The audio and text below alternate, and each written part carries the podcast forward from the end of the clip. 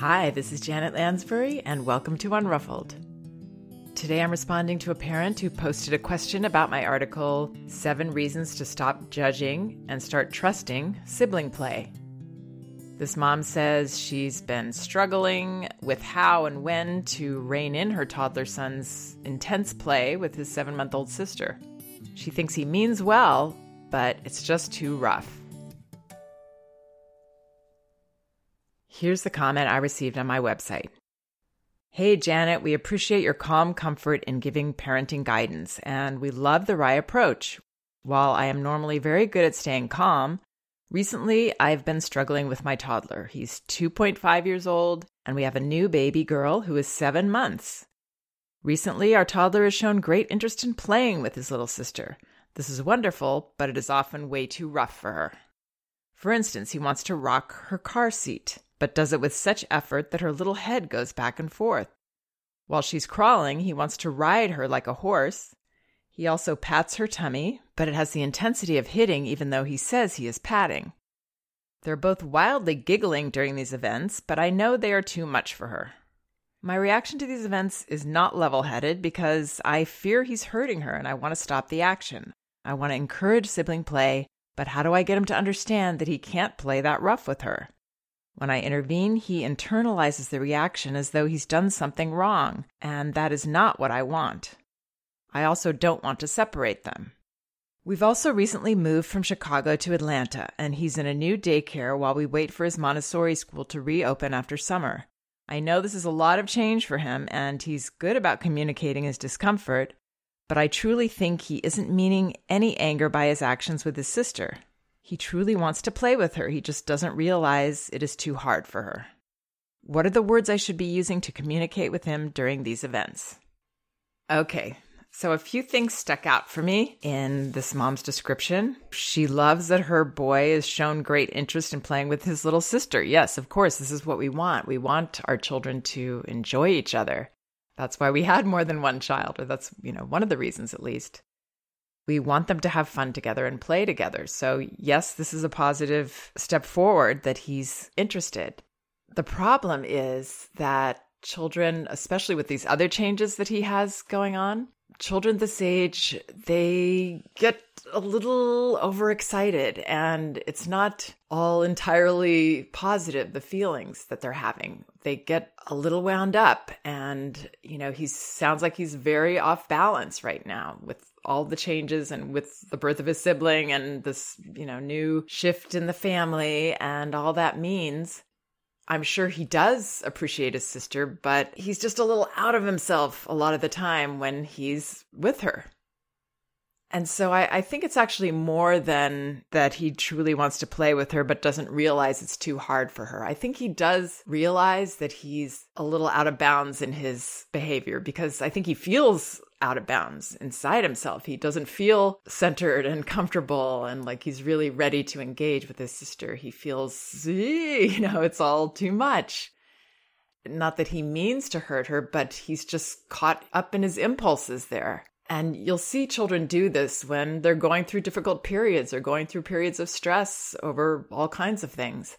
Their play, even if it's not with a sibling, uh, they might be playing with creative materials, but instead of really being centered and focused in their exploration of these materials, they're a little out of bounds and they're, you know, making a mess, you know, but it's sort of all under the guise of, I'm being creative here. And it can be hard for us to see as parents the difference between productive play and this type of emotional, uh, out there play which can even veer into kind of testing, you know, testing do you guys have my back here? Can you guys stop me? Can you keep a lid on this cuz I'm I'm having a hard time, you know, I'm out of myself. And please help me before I do something that gets you really mad at me. Children might do it with eating, where they're sitting down to eat and playing with the food and they're picking up the cup too quickly and you know they're they're ready to blow at any moment. Again, they need our help in this situation, not our judgment, and not our concern that they don't know any better, but really our help in keeping a lid on this behavior. The wild giggling is, I think, on both of their parts It's not, we're just deeply joyful laughing here. It's not settled and focused and centered. It's, you know, we're both kind of, ah, you know, we're feeling the uncomfortable excitement in this. So when he wants to engage with her, whenever he's coming near her, I would be gauging his energy. If he's coming in towards her with excited energy or a little too quickly, I would open my eyes and come close. So rather than waiting and seeing what happens and then coming in, as this mother says, not level headed, because she's coming in with fear, come in early, see the energy, anticipate. Hmm, looks like he's going to need a little help here. He's got this kind of energy, or know the certain times when he when he has it. You know, around bedtime, when he gets home from daycare or any other times that that you notice that he has a hard time containing himself he needs a little extra help there he needs a little helping hand to keep his behavior in control so rocking the car seat if you're in the front of the car you may not have the ability to stop that i mean if it's getting really wild you could pull over and say hmm you know i can't let you keep doing this so let's take a little breather and we'll get going. But I think it would be better for the bigger picture to actually not even react to that, to really let that one go. Try to keep maybe enough distance between them in the car so that that can't happen. So be preventative in that way. But if you're not really able to intervene, I would err on the side of just letting it go as to not give it power.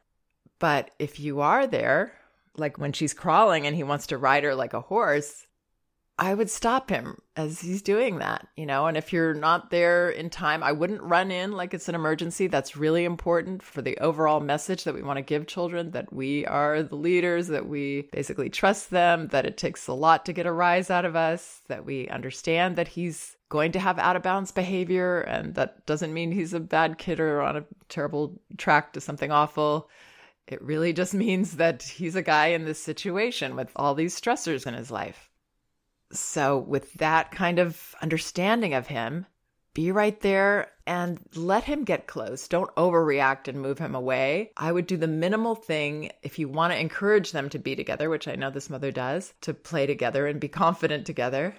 I would just do the minimum to keep them safe. But the most important thing is to be calm and to be regulated yourself because coming into this with something other than level headedness is actually going to fuel the behavior and create more of the uncomfortable feelings that are causing him to go out of bounds. So be there. You want to play with her that way? Uh, I'm not comfortable with that. I'm going to stop you. Or that's a little too hard sitting down on her. I'm going to lift you up a bit. Just the minimum. And you'll see that this helps diffuse the energy that he's coming in there with. But if it kind of gets more frantic and he keeps going and he keeps testing more and more in these situations, then there could be a point where you say, you know what, you seem a little like a wild boy right now. I can't let you play with her when you're like that. So come over here with me. Staying on his side, caring about him, being protective and helpful rather than judgmental and angry and frustrated. He's doing normal stuff. And then when he tries to pat her tummy, but it has the intensity of hitting, so you'll see him coming in with that energy ideally. You know, you'll be on the on the watch because you see that he's in that place where he's probably not going to be able to play with her productively or safely. And you'll be there. So maybe he gets one sort of heavy pat in there and you'll say, ah, that's a little heavy. I'm going to stop your hand. And then you can help him, you know, if he's still having the motion of patting her, then you can actually hold his hand and like slow it down. So you could say, yeah, it's fine to pat her like that. I'm going to make sure it stays soft. In other words, not disrupting the play, but just doing what you need to do to keep it safe and appropriate. And, you know, your baby, even if she's laughing, she needs that protection too, because she can't assert her boundaries at that age. She needs us to show her how to do that and that we're going to do that. And he needs that message as well. So this parent says she wants to encourage sibling play. That's how she'll encourage it by not discouraging them from being together, but just being there to keep it safe. How do I get him to understand that he can't play that rough with her? He'll understand when you start to show him that you're not going to allow it in the nicest possible way from a place of protecting him from himself. And then she says, when I intervene, he internalizes the reaction. Well, if she's coming in in a not level headed way, then yes, he will internalize that reaction because it sounds like she may be coming in too late and then it's a little harsh and a little frantic or fearful. That is going to probably spur a reaction in him. But if you come in as I'm suggesting, it shouldn't. He should feel that you're on his side and that you're just there to protect both of them and that you're doing it with love and a lot of empathy for where he's at. And if he still has a reaction, then that's a reaction that he needs to have. That's something that he needs to share with you. That's not really about that moment together. Children in these situations have a lot of complaints that they need to share, not just about the sibling, but about these changes and moving houses and moving schools. And they can handle these things, but not without getting to complain about them and, and flare up about them. It's wonderful that she says he's good about communicating his discomfort. He's actually young to be communicating clearly and verbally, and that's incredible that he's doing that. That's that's very very positive. But they also communicate it through this kind of behavior. That's why it's so important to come at this with a helpful, empathic attitude. And she's right. This is a lot of change for him. And she's right that he isn't meaning any anger by his actions with his sister. I'm sure he isn't. He truly does want to play with her. But where I disagree is where she says he just doesn't realize it's too hard for her. I think he truly wants to play with her, but he just can't handle some of the feelings he has sometimes in these situations. And when things calm down for him and he feels a lot more acceptance and he gets through this transition a little more, then that will be happening less. He will be more able to play with her productively and calmly. Now, I would consider uh, when you're not able to be there supervising that you do have a separate place where the baby can be safe and where he can be safe, either a gated off room for him or an area for the baby that isn't easy for him to get into that's just to save your sanity so that you don't have to be on this all the time. But again, like I said in the beginning, reading his energy is the most important thing because then you can be there coming down into this with the right attitude instead of jumping in in a reactive way. And the words she should be using to communicate with him, I need to stop you there. Uh, that's a little too too much for her, I think. That's not safe but a lot of acknowledging too. You looks like you want to sit on her, and that might be fun when she's older. But I'm going to stop you right now because that's that's going to be too heavy on her back. Just what you see, just from a perspective of love and helpfulness and confidence in your ability to intervene. And you know, if some of these things get away from you, that's okay. It's still better to come in calmly don't scurry in unless it's a true emergency. I hope that helps. And remember, both of my books are available on audio Elevating Childcare and No Bad Kids Toddler Discipline Without Shame. You can also get them in paperback at Amazon and in ebook at Amazon, Barnes & Noble, and Apple.com. Also, I have an audio series called Sessions. These are individual recordings of private consultations I've had with parents who agreed to be recorded.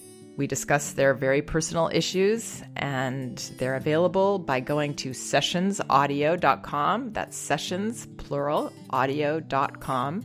You can read a description of each episode and order them individually or get them all, about three hours of audio, for just under $20. Sessionsaudio.com. Thanks for listening. We can do this.